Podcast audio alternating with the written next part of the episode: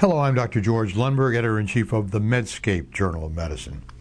When a patient has a cancer, sometimes we physicians focus on the cancer and forget a little bit about the whole patient.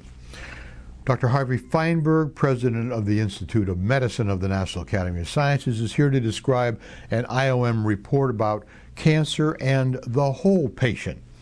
Dr. Fineberg. The statistics are stark.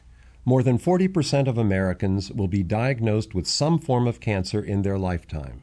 Fortunately, with advances in technology and medical understanding, we can often treat cancer effectively.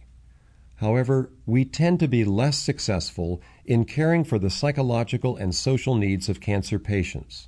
Often, cancer patients need help in learning information and skills to manage their illness. They and their loved ones also need help in facing emotional problems, finding transportation and other resources, and dealing with disruptions in work, school, and family life. These unmet needs can cause additional suffering and can hamper the patient's full recovery. By treating the disease instead of the whole person, our healthcare system fails to deliver effective and high quality care.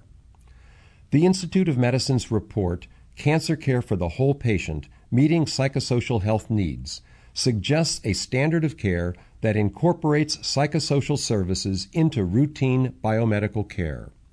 This standard of care would include processes to identify psychosocial health needs, connect patients and families to needed services, support them in managing the illness, coordinate the psychosocial and biomedical health care, and follow up on care delivery to evaluate the effectiveness of the services.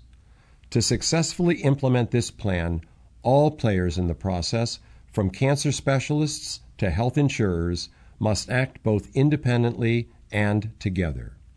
This vision for total care applies not only to cancer patients, but to everyone with an illness. By redefining care to include the whole patient, we can help make high quality care a reality. That's my opinion. I'm Dr. Harvey Fineberg, President of the Institute of Medicine.